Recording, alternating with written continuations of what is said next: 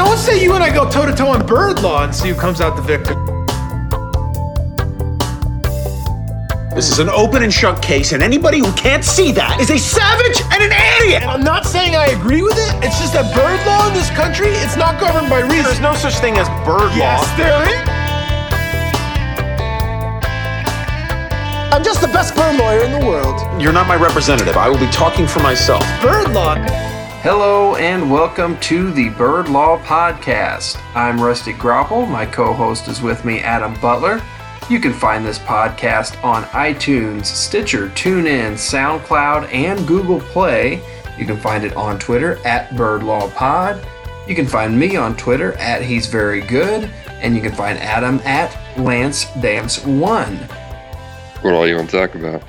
So they're somehow only still three and a half games out of the division because nobody's Yeah. run, nobody's running away with it. Um, the, the 10 game road trip started off 0 3 in Wrigley Field, and so that meant the Cubs started their last 10 games 3 and 0, and yet despite all that, both teams are 5 and 5 in their last 10. So the Cubs ended up gaining no ground after after that. So um, I I don't know. It's it's still just despite them not playing that well, they're still right in the thick of things, which means if they address some issues, they should be fine. Yeah, Like you know, standings wise, they're in fine shape. It's just a matter of cleaning up everything on the field and you know, continuing to get wins. Uh, good chance to continue doing that with four games against the Marlins. Um, you should win at least three of those. So I don't know. I mean, I'm not going to complain about them winning five of the last what seven games on the road trip, but I mean there were still some things that clearly aren't quite right. I mean they won yesterday, only getting three hits for the game. Take the win, but you know it's still kind of the same same issues are showing themselves with a, a pretty modest offensive output there.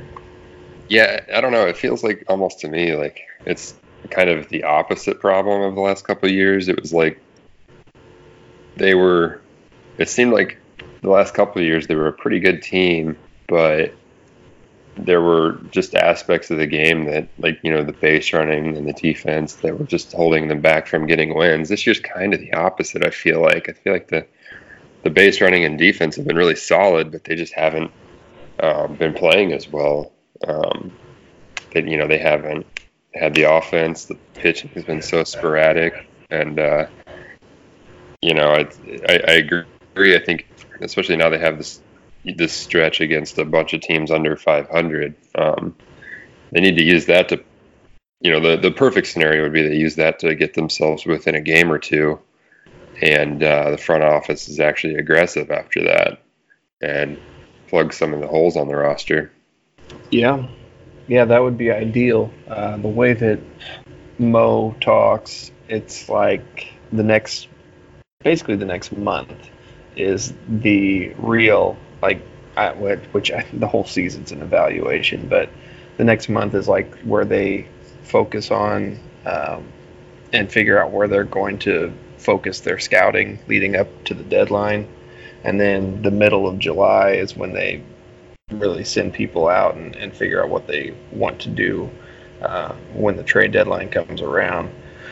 So it, it's definitely a big month um, for guys on the team to either prove that they don't need to be replaced or for the team to figure out what changes can be made to, to push them to the playoffs, uh, obviously. Um, one thing, I mean, something that has to happen is just the good players need to be the good players. Matt Carpenter needs to to be himself. Paul Goldschmidt needs to be himself. That I mean that would go a long way towards helping the offense. Uh, but there's still going to be moves to be made. I mean, I don't know. I feel like I heard Dan McLaughlin. McLaughlin. I, I always say his name wrong for some reason. Anyway, um, it seems like every time I tune into a game, he's talking about how Goldschmidt is is close. He's so close, and this has been like three weeks of every time I turn on the game, he's talking about how close Goldschmidt is, and he just has yet to really break out. I mean, he hit a home run yesterday, which is great, but he's still not hitting it. It's it was only his fifth extra base hit since April, so that's not good. Um, something interesting that I saw, I think it was Patrick Bauer on Twitter, did a side by side of his uh, launch angle charts from last year and this year, and there's just like this cavern between 15 degrees and 20, roughly 25 degrees, where he's got like no batted balls in that in that range. Where last year he had a lot of that's where most of his batted balls were, and that's why he was racking up doubles. So that's kind of an interesting thing. I don't know, you know, that seems like something that would be mechanics or just him just being a little bit off. Uh, but that's kind of an interesting visual that tells you why he's not getting the doubles. He's just simply not hitting it at the angle to, to do that. Uh, he's hitting it on the ground or he's hitting fly balls or he's hitting straight line drives. He's got a lot of hits at like uh, zero to five degrees, but um, I don't know. It, that's interesting. Him getting going and go a long way, but then obviously there are more moves that can be made. The thing I noticed with Goldschmidt, I think, is just, uh, and you've probably noticed it too, is that it seems like he's always uh, hitting with a two strike approach. It's like he gets himself down in the count almost immediately every at bat. And, uh, you, you know, I think that might be part of it. He's not, you know, in a in a spot where he can hunt a pitch to drive, and he's just trying to, you know, put a decent ball in play and not strike out. Um, but there'd be, yeah. Other than that, it would have to be something mechanical. But um, I actually I have their note like all their their hitters individual numbers over the last 30 days pulled up, and uh, the top three are who you would expect: Ozuna, Carpenter, and Goldschmidt. But the only one that has truly good numbers is Ozuna. Like by WRC plus, Ozuna's at 139. Like you'd take that all day. But Carpenter's the second best on the team at 113. Goldschmidt's at 103, and those are the only three hitters that have been above average in the past 30 days. So that's concerning. Um, Paul DeJong's obviously been turning it around a little bit lately. Maybe that was just the Mets because he crushes them, but um, not really concerned with him. But yeah, it's just there's just not quite enough offense. And um, you know, we've always said when you need offense, you could plug Jose Martinez in there, and he's been terrible over the last 30 days. You know, I don't have concerns about him, but it hasn't worked. It's just there's just not enough hitting. Yeah, um, you're right. And so, I mean, where where do you go there? I mean, a guy that you've you've uh, texted me about uh, is Whit Merrifield and how he, he, I mean, he's just a solid all around player, and he's got positional versatility that would allow you to keep him in the lineup. Um, without and, and also still working like your fourth and fifth outfielders to get at bats for like Jose Martinez or, or whatever kind of platoon situation you would have going on with, with Fowler and Bader or, or whatever the case might be. Um, so I don't know. You want to talk a little bit more about him? Yeah, I think he's just the perfect fit. Uh, he can, you know, like we've talked about it on here. You know, I think we'd both like to see Carpenter um, hit you know, second or third or even fifth. I don't, I don't really care, but uh, somewhere a little bit lower in the order where, um, you know, and you could plug Merrifield in there at leadoff because I, I don't want to move Carpenter if it comes at the expense of the leadoff position because I think that's the most important spot in the lineup. But um, you know, you'd be able to plug Merrifield in there. He can play sec. He's I think he's he's primarily a second baseman, but he does play a lot of outfield. Um, so I don't think that would be a concern. He's played some third base. I mean, I imagine you could stick him at first if you needed to. Probably wouldn't need to with this team, but um, I think he can play either right or left. So I think that's you know we we've talked about how it's you know it looks you look at the offense and it's kind of set in place, but getting a guy that can play multiple positions and be an, an everyday force in your lineup, um, I think is probably the easiest way to upgrade. now trading for Whit Mer- Merrifield's not exactly easy. He's um, cost controlled for, I think, three more years with a, an option for a fourth. Um, and he's really good, so he's going to be expensive. Uh, but I think that's um, the type of move they need to be looking at. You know, he's um, I don't know how like him being in the American League. I don't know how many fans know a whole lot about him, but he's kind of um, kind of just what Ben Zobrist was in his prime, uh, which is a player that's always appealed to me. I, I think um, a lot of fans too, really.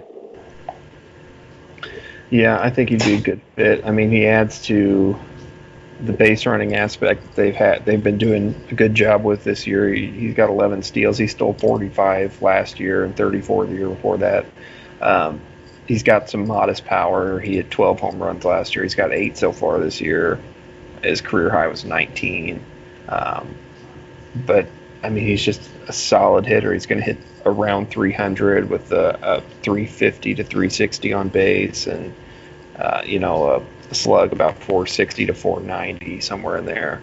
I mean, it's just a good player overall, and and like you were saying, he he would fit in at the top of the lineup really well and allow you to do some other things with your other guys, and and maybe get a more consistent, more productive overall offense. But yeah, he's he's definitely interesting. He would he would be costly, but I mean, this is where you can actually use this depth that they that they brag about so often. Um, that they have over the last few years have let sit around and lose value and then trade it at its lowest point. Um, they need to stop doing that and actually move the depth when they are valuable. And maybe you do give up a guy that ends up being good. That's just the the cost there. Um, but that's I think that's better than trading a guy at his lowest point and then watching him be good and not having much return. So I, I mean I would take I would take watching Randy Arozarena or somebody blossom in Kansas City um, while we have four years of Whit Merrifield. I mean, I think that's that's a fair trade-off there, um, as opposed to waiting around, or you know, as opposed to trading Luke Voit for relief pitchers. You know, that's that's the example, or or uh, Tommy Pham for uh, basically uh, Genesis Cabrera. I mean, that's that's the other side of that coin. So I don't know. Right. I don't know.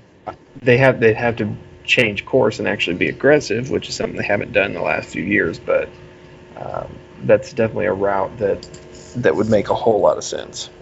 Yeah, if the players you get actually pan out, it, it doesn't really uh, matter as much who you gave up, unless you give up like a Hall of Famer. That would sting, but I don't mm-hmm. see that happening with anybody that they could potentially trade away. Um, and you know, it, it, it feels like you know, a couple things I think are going to have to happen this deadline. We texted about it, and we can talk about it a little bit later. But I think Jedd Gyorko's going to have to be moved, um, and then you know, and he wouldn't make sense for Kansas City, but in this scenario, but then I think they have to figure out something with Tyler O'Neill, whether that's trading him while they still can, or it's trading Bader and using like an O'Neill and Fowler platoon in center field. Um, or you know, I, I don't know, but he is just like it's like you can watch his value tanking every day that he's just sitting in AAA. Like he deserves to be on a major league roster somewhere, and uh, yeah. uh, it's you know it's I don't even think you can make a strong argument that you know Ozuna is obviously better than him, but the other three I don't think you can make a strong argument are better than him anyway.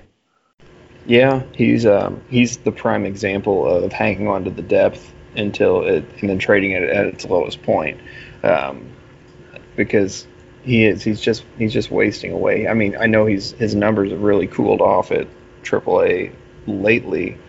Um, part of that might just be frustration of absolutely lighting the world on fire for a few weeks and then still being in AAA. Um, I don't know.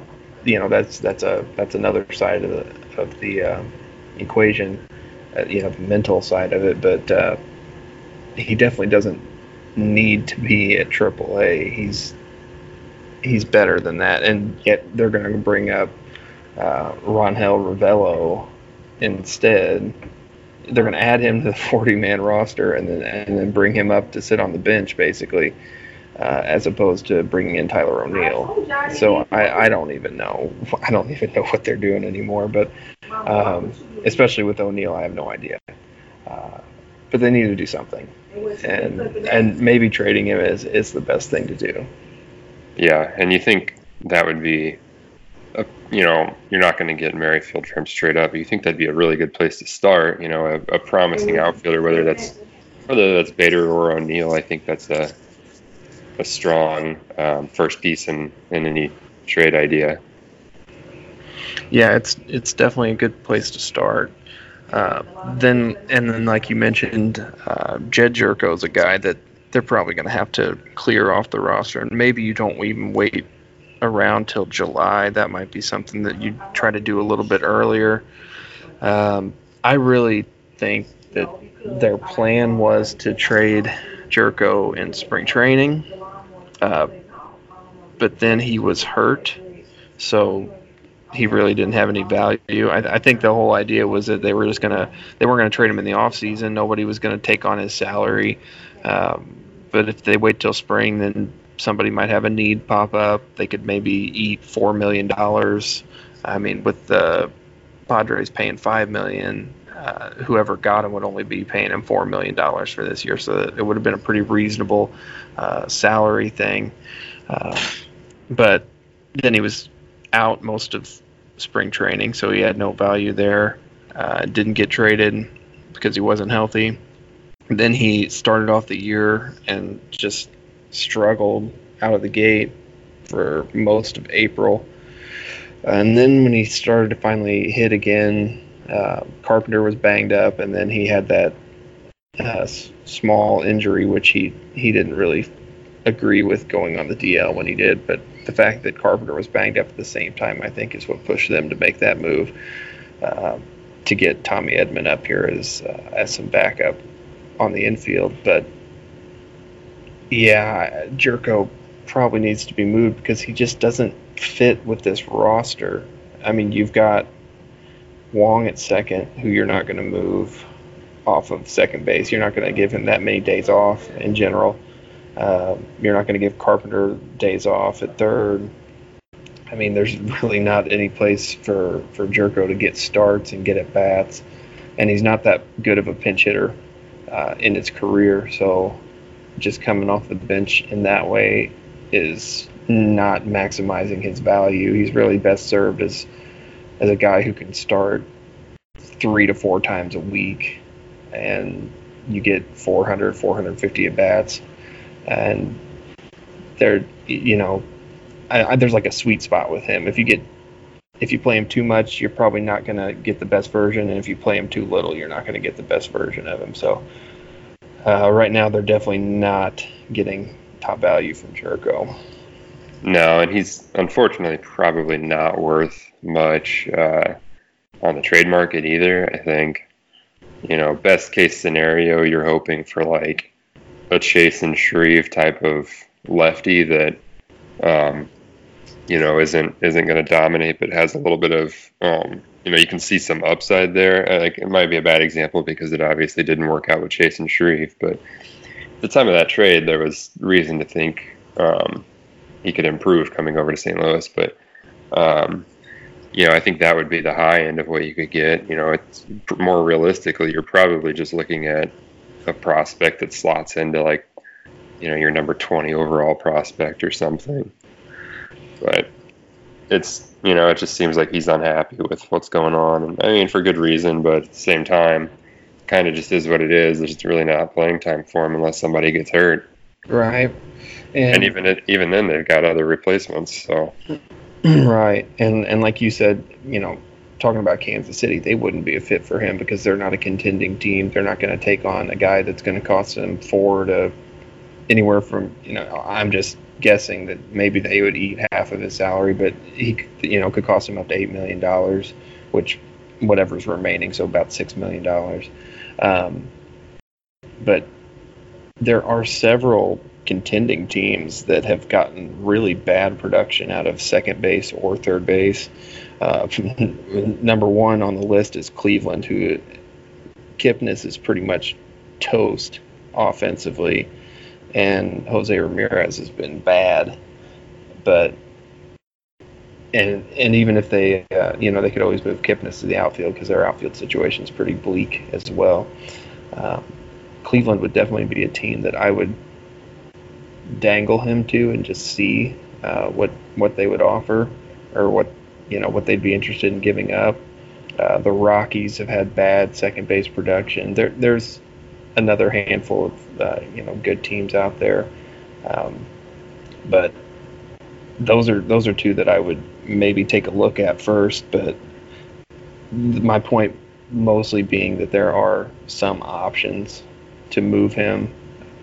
You're not necessarily handcuffed. You should probably be able to find somebody that's willing to take him. Yeah, I think it, it's kind of like a Matt Adams situation um, from a few years ago. That's probably the kind of move they're looking at. They could also do something where, uh, you know, he's got that. Uh, um, what am I trying to say here? Oh, so he's got the thirteen million dollar option for next season. That looks unlikely to be picked up. You know, they could. It, it happened with the Cole Hamels trade where like they can ride it into the trade where um, yeah, the Cardinals will cover the one million dollar buyout. But if yeah. the team they trade him to picks up the option, then they're on the hook for all thirteen million. Yeah, you know, I think that would be something they could do. Um, you know, it doesn't seem like at 13 million that's going to get picked up for him unless he has a monster second half somewhere. But yeah, I think it's unfortunate because Gyorko's a real easy guy to root for, but it just it, it seems to be going that way. Um, how uh, how far out would they have to be for you to not want them to buy? Um, I don't know. We're probably talking six, seven, I mean, six or seven, eight games at the end of July would be pretty significant. Um, I mean, any, anything over six when you're getting down to the last two months is is pretty iffy. Uh, a lot of it would have to, I guess.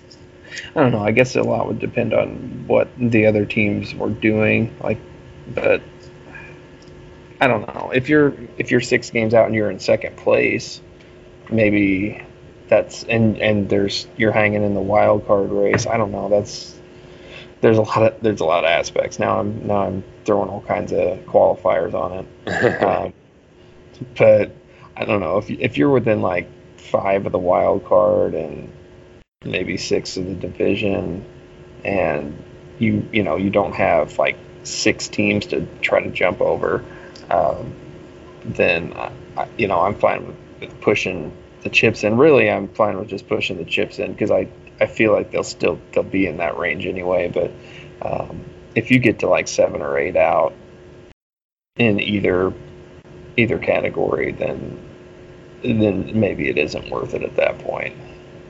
Yeah, that's about where I'm at too. I think you you got to be pretty significantly out of it. I think because it just it seems like uh, that buying in season is cheaper than it's ever been, and, and, I'm curious. I am curious to see if that changes this season with the uh, um, waiver deadline being gone and just the single deadline at you know on July 31st.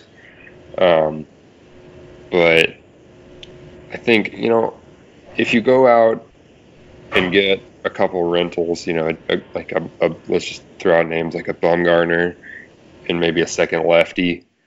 Um, if you were to do that, like, I don't think it's going to cost you anything you're going to regret.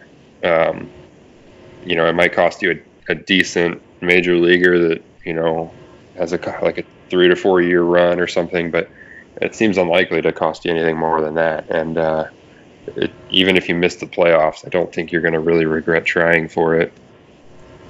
Because, like, last couple of seasons we've seen, they haven't gone for it and they've just missed, and it's been the most frustrating thing. Yeah, yeah, it really has. Uh, like the the uh, 2017, whenever the only in-season move they made was for Juan Nicasio, and that came in September when he wouldn't have even been playoff eligible. Yeah. And they they ended up what one or two games out of the wild card, something like that. So, or that that year they might have been a little further out, but um, I think that but they were still within like four games um, at one at maybe at the end of the year. I think they were four games out of the wild card, so it was like within the realm of possibility that they could have made a run, but they didn't make any moves. So that was that was a strange season and a really passive approach that hopefully they will change uh, And this year. and I know we've talked about it, but it's just it's not even it's just the lack of a decision in one way or the other that annoys me so much. Like if they felt like they needed to sell what they've you know, sell Ozuna and do whatever else, I might like not be the happiest with it, but at least that's action in a direction that helps them in the future. You know, it's not this whole being stuck in the middle of um, not good enough to buy and not good enough to sell is what's or not bad enough to sell is what's so annoying to me because you don't gain any ground this year you don't gain any ground in the future you've just you're just stagnant and it's the worst place you can be in baseball and they've let themselves be there for five years now Yeah, and yeah, and or like selling Tommy Pham but not trading off Bud Norris. yeah Uh, and Bud Norris literally like cost them three games in August last year or September last year, whenever it was, when he had that terrible week where he, he literally lost them about three games. Uh, it, it would have would have saved you a lot of heartbreak if you would have just traded him. But uh, yeah, that that that indecision, that being in between, uh, that is just really frustrating and annoying. You're either going for it or you're not. Um, and I, I saw. Uh, I mean, there's there's the thinking that they they play the long game, but then you look at some of the things that happen, like shuffling center fielders every eight months, um, and that doesn't seem like a team that actually has a clear, like three to five year plan on what they're wanting to do. It's just like the next guy comes along and they they go with that hot guy, and then uh, then he turns into a he turns into a pumpkin, and uh, I'm sorry. having a pumpkin I said hot guy. Let me breathe. It's funny because on um, on the fast lane, every now and then they'll play these like out of context clips of uh, D'Marco Farr, and uh, one of them he's like, "I'm not afraid to ride a hot guy." and, and I don't know. I, I started thinking about that, and uh, I couldn't hold my composure. I thought you were laughing because you said pumpkin. I was like, man, it wasn't that funny. No, no, I know. That's why I had to. Uh, besides the fact that I was losing it, I had to stop and explain what happened. anywho, so yeah, that the uh, the indecision is uh, it's frustrating, but uh, I I don't know. Talking about the trade deadline, a guy that is begging for them to go after is Will Smith with uh, San Francisco because he's just so dominant and they need another lefty. And if you had him and Miller from the left side in the bullpen that's that's the stuff that playoffs are made of. Um, but like you were saying buying in season how much can San Francisco reasonably ask for a guy that's going to be a free agent in 2 months and he's a relief pitcher I mean, yes, he's insanely good, but how much can they legitimately ask for? You might have to pay a little extra to beat somebody else's offer, but or you know, to entice them to take your offer over someone else's, but uh, there's there's kind of like a limit on on how much can really be, you know, on what the cost really can be for for something like that. Yeah, I think. Uh, yeah, the, the way I kind of look at it is they there's three places where they could definitely um, use an upgrade. You know, one's obviously the rotation, um, and then they need a second lefty for the bullpen. And as we were talking about earlier, that they could use an extra bat in some way. And uh, ideally, they would be able to address all three of those. That's probably unrealistic, but if they address two of those things with actual impact, I think that would be enough. And, and Will Smith is definitely a way to do that in the bullpen. That would be an absolute force out there with you know having Hicks, Smith, Miller, uh, Brebbia, Gant, Martinez. That's that's dirty. That's about as good of a bullpen as you can get. Um, and so, you know, that's that's certainly one way to do that. Um, and yeah, I mean, I don't. Uh, I, I hope they address that second lefty in, in some way. You know, even if it's not Will Smith, like that, that's a cheap place to upgrade. Um, you, you, know, we see him do it all the time. We saw him do it with Zach Duke a few years ago, and um, he didn't, he cost Charlie Tilson, and like, who cares? You know. Uh, right.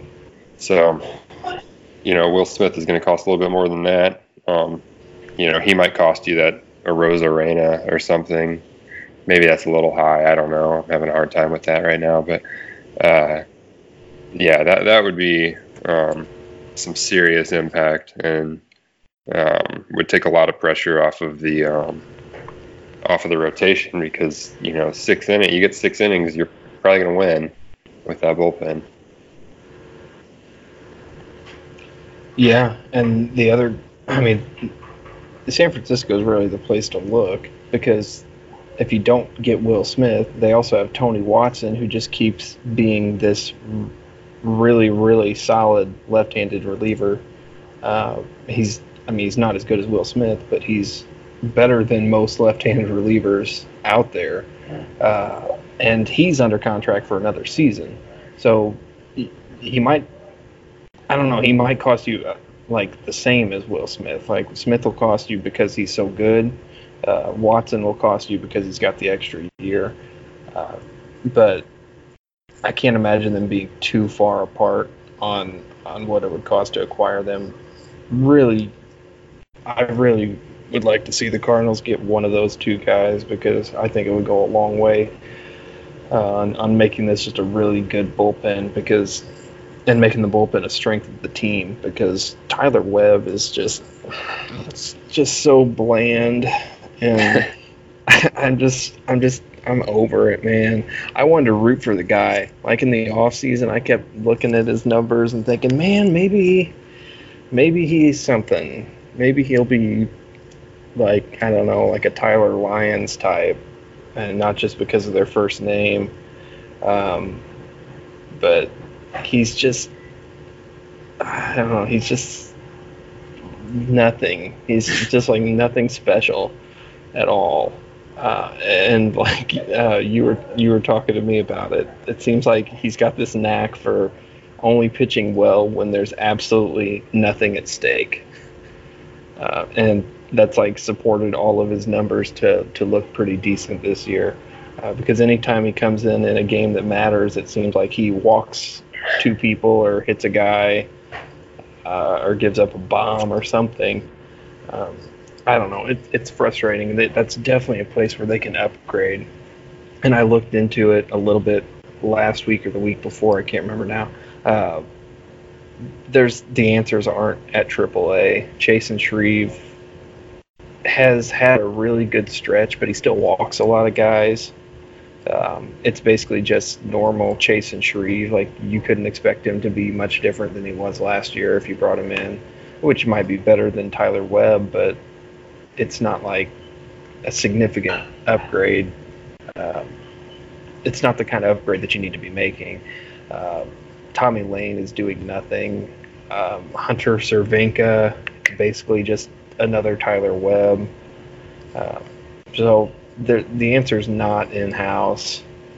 I, I don't think Genesis or Genesis Cabrera is the answer for that role. Uh, I don't think Austin Gomber is, and he's hurt right now.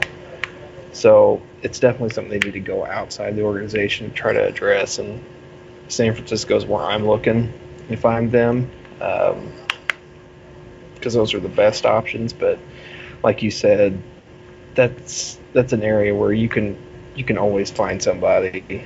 uh, and they should be able to find somebody that's better than what they have. Yeah, the only uh, the only thing that um, Webb's really got going for him is that he looks exactly like Michael C. Hall, and so I don't know if you've noticed that, but it's it's pretty crazy how identical they look. Um, but there's yeah, there's quite a few. Um, you know, I don't know. I guess everyone always brings up Tim Mayza from uh, Toronto. Oh, he's got Yeah. like four more years, like four and a half years of control. Uh, yeah, I don't know. There's people Yeah. available. Yeah, it doesn't.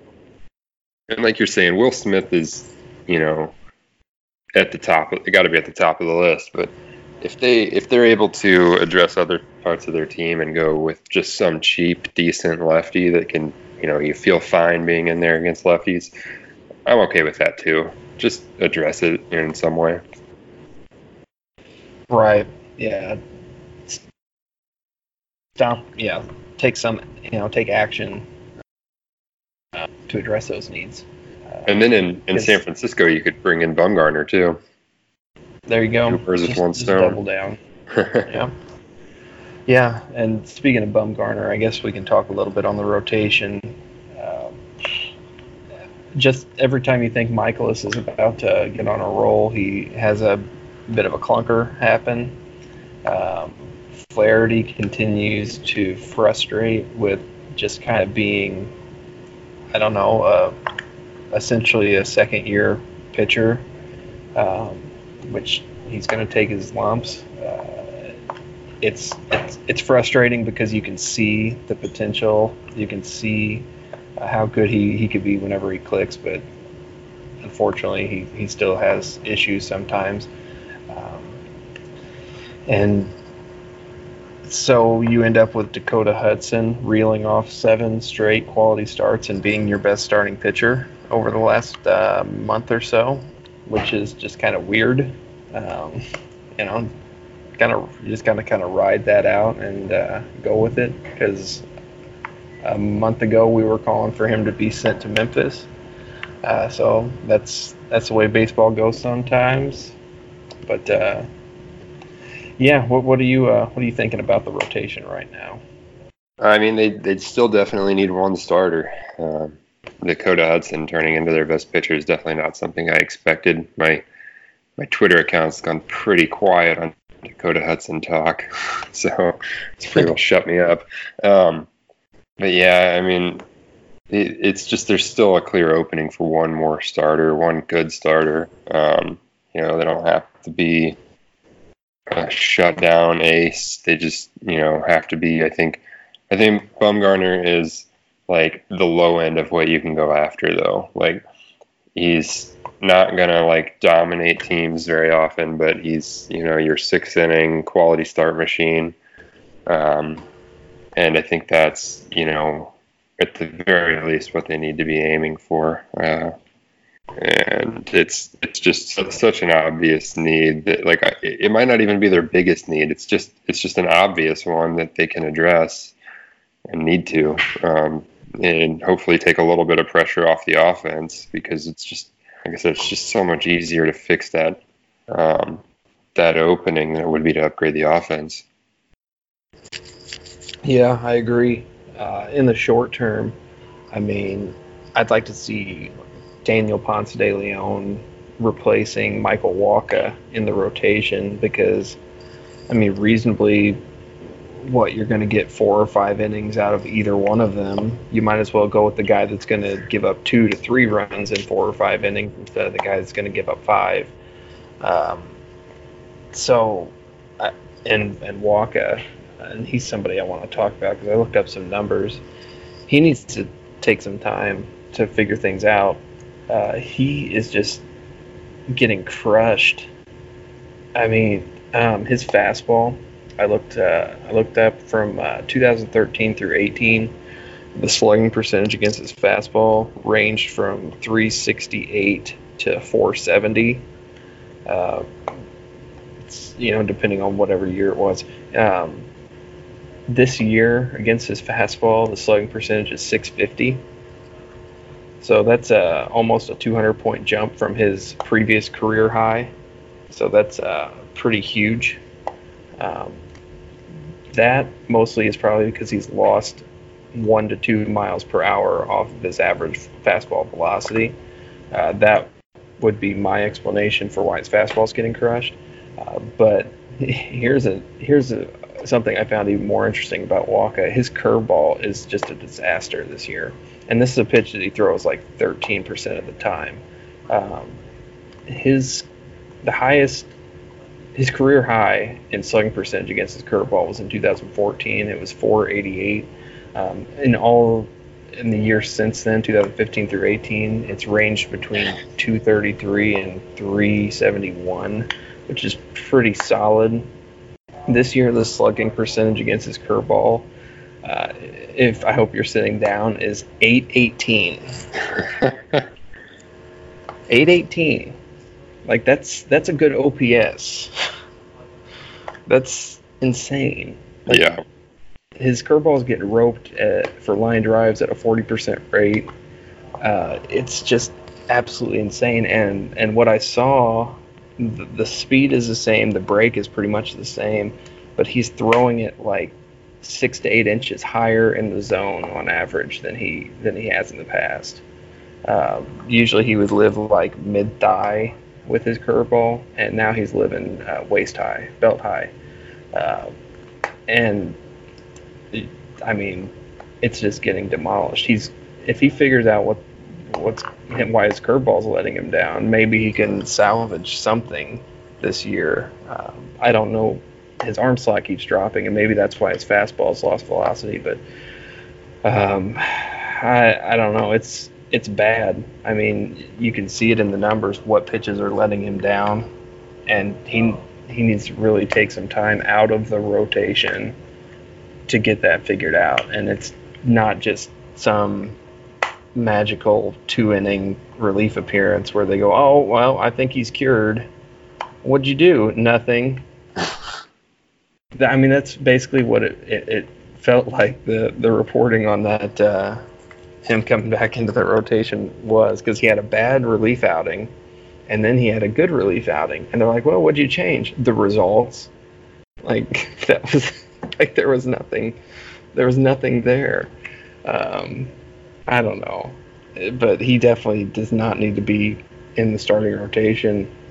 You know one good start against the marlins did not cure him and one good relief appearance did not cure him uh, because his the pitches are still bad, uh, and and they're still getting hit. So uh, as far as that goes, yeah, I'd, I'd like to see Ponce in the rotation ahead of him for the time being, and then see them actually address the rotation with a starting pitcher. And then, you know, maybe Wainwright is something, or maybe Wacha figures something out down the road, or maybe Reyes becomes a factor. Uh, we'll just have to see. They definitely do need to make a move to bring in a starting pitcher because they, uh, it's just not there. It's it's just not there, uh, and the depth that they brag about is is just not there. And the, I don't know because you you, you can't really expect Ponce to be much more than a five inning pitcher. He just doesn't seem like seems like that's about all he's ever going to give you. I, I don't know. Maybe they just need to roll with him and see what happens, but they don't really seem too keen on giving him a shot either. So I don't know. Yeah. Uh, with Wacha, it hearing you talk about it made me just. It seems like that shoulder's catching up to him to me because um, you mentioned he was throwing from a lower arm slot, and that would speak to a shoulder problem. Um, and, uh, baseball savant here is showing about a two mile per hour drop on all four of his pitches since 2017. Like fastball, they have it 92 and a half this year. It was at 95.1 in 2017. At 88.8 this year, it was at 90.7 in 2017. Same with the slider. Curveball is 74.9. They had it at 76.5 in 2017. So I, I don't know. I mean, that's uh, pretty significant, like two miles an hour across the board. I mean, and if he Yeah. gets thrown from a lower slot, then that's a pretty pretty bad signal. Yeah, yeah, a drop in velocity, bad location. Uh, you know, yeah, it's it's it's like he um, it's like he was right because since he was losing, I mean, he was starting to decrease last year as well. But um, it's just kind of like he crossed over the threshold between being effective and being really hittable uh, with the, the falling in velocity. And so that's kind of where he is now. He's just fallen into this really hittable territory. Uh, and I don't know. I don't know what he would have to do. You know, I don't know if he physically can get his arm slot back up. Uh, but I mean, that's that's really the only thing that's left for him is, is trying to get that mechanically right so that he can regain his velocity because it's not there and he's he's getting absolutely crushed. Yeah, it almost seems like the an IL stint with you know, what I don't know what you- I don't know if you strengthen the shoulder more, you know, for a month and then try to get back into throwing and hopefully can contribute out of the bullpen down the stretch or or what. Um, that that almost seems like the only way to go to me, and hope to hope to get him out there in September and see if he can force his way onto a playoff spot or something. If you you know if you're if they're that fortunate, um, which is obviously Right. up in the air right now, but. Um, yeah, it's that's a tough spot to be in too, especially because like you know how much Michael Wacha has meant to the organization over the years. I know a lot of people don't care about that, but um, you know the organization's not just gonna throw him away for unless they absolutely have to. So I think that almost seems like the way to go is an IL stint, see if they can strengthen and get some of that velocity back out of the bullpen. Yeah, it's definitely something that they need to look into um, because whatever they've tried hasn't worked, and you know it's not it's not helping the team at all uh, to just continue on the road they're on with him. Uh, so hopefully, hopefully they can make make a decision that actually you know helps the player and helps the team. Uh, and and move forward from there because it's it's really it's I mean it's the numbers are ugly for him and uh, it's just it doesn't really seem to be improving. I, he had a, a solid game against a a really bad Marlins team, um, so I mean it, I'm not going to complain about a good a good game and a win, but uh, you know it was it was the Marlins, so basically he was facing a, a 4A team um, in in some regards. So I don't know. They they they've got to they've got to start making some moves. I mean, they may not start making trades right right now, but they need to start making some personnel moves that to give them a better chance to to roll off some wins consistently. I mean, you keep throwing a walk out there, you're not setting yourself up to to reel off, you know, consecutive victories and get a get a good winning streak going. You're basically um, giving yourself a good chance to lose once every five days, uh, which isn't any way to any way to go out there. You want to give yourself the best chance to win, and I think there are even internally there are better options than him, and then uh, eventually you need to go outside and find a really good option. Yep, I completely agree.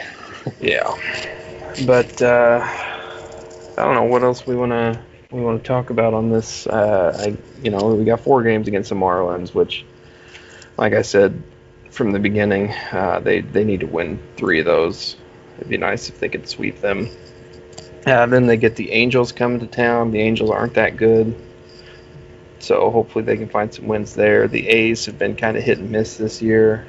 Uh, so hopefully they can. That's only a two-game series. Where is Uh, that but- at? That's I believe that's uh, that's in St. Louis. Okay. Um, but hopefully they can turn in a good. So it would be a nine nine game uh, homestand. Hopefully they can put up like a seven and two mark or something along that line. That would man, that would go a long way on getting them back on the right track.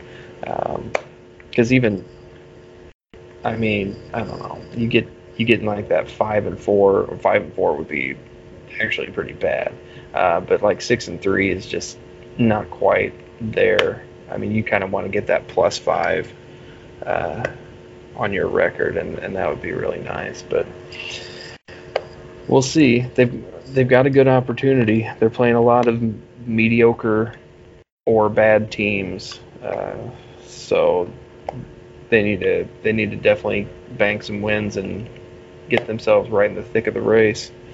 Yeah, Uh, up until the uh, they definitely play all bad teams up until the um, All Star break. I think Oakland's the best team they play, or Well, maybe, maybe yeah. the Angels. But See, this is where they can. This is where they need to win games, even even while they're ma- maybe still flawed, a flawed team, uh, but bank wins regardless, and then get the issues addressed during that time, and then when you come to the end of it, you're actually a good team uh, because you fix the issues while also winning games rather than trying to fix issues while losing games. If if that makes any sense at all, but. Um, bank wins. That's that's basically what yeah, I'm looking here. Bank wins and address your problems. I'm looking here, and the uh, looks like the next time they play a truly good team is July 26th. Uh, Houston comes to town, and everything before that is uh, teams below 500 at, Yeah. at the moment. So Yeah. yeah, they've got to capitalize on that in a big way. They got to.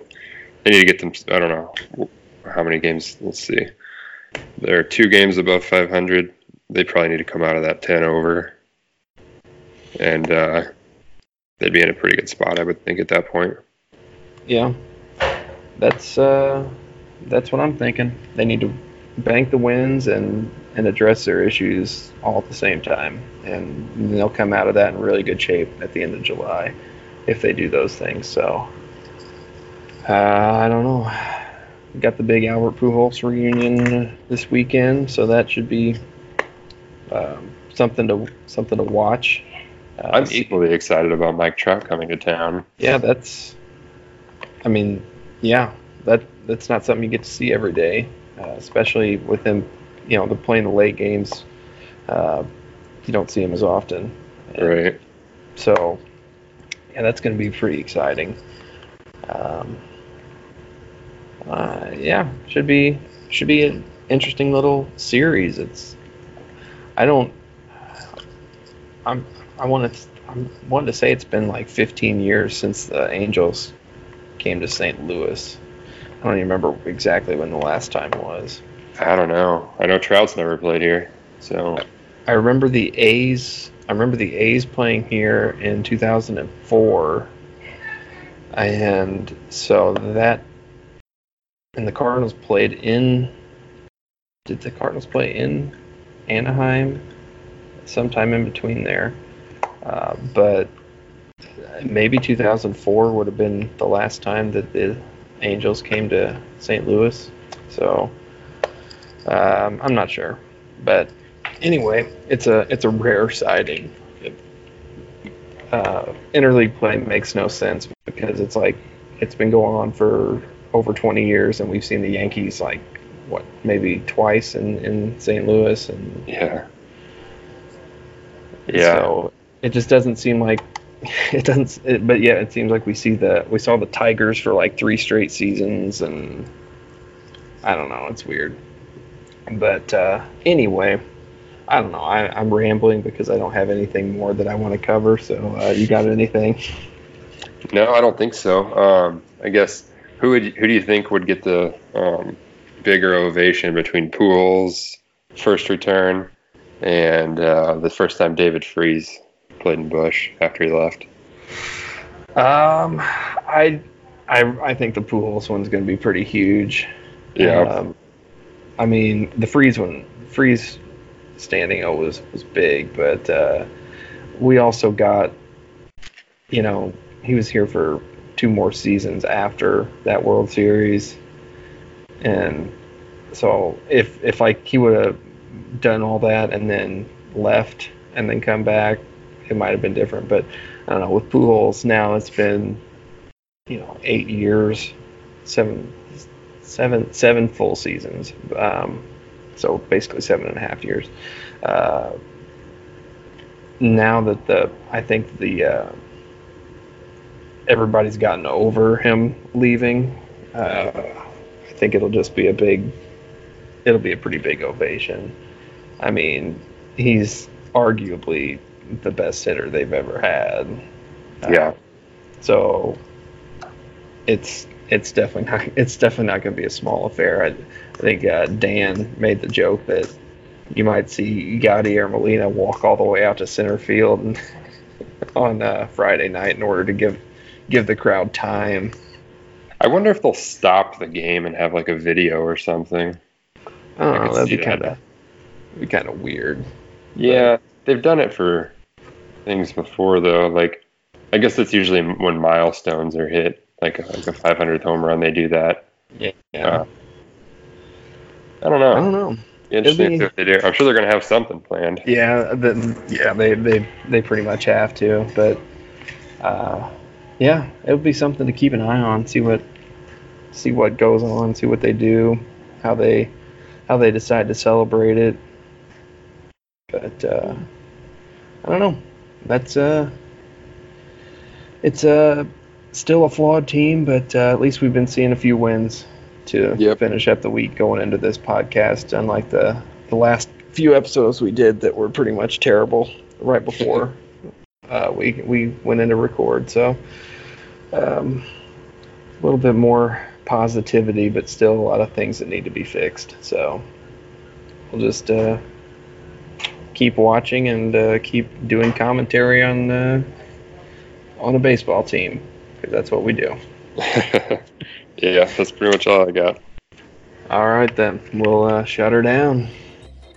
This has been another episode of the Bird Law Podcast. You can find episodes of this podcast on Stitcher, TuneIn, SoundCloud, iTunes, and Google Play. You can find our writing in the Cardinals section of thesportsdaily.com. You can find links to our writing and to episodes of this podcast by following us on Twitter at BirdLawPod. You can also follow us individually at He's Very Good and at LanceDance1. For Adam Butler, this is Rusty Grapple. See you next time.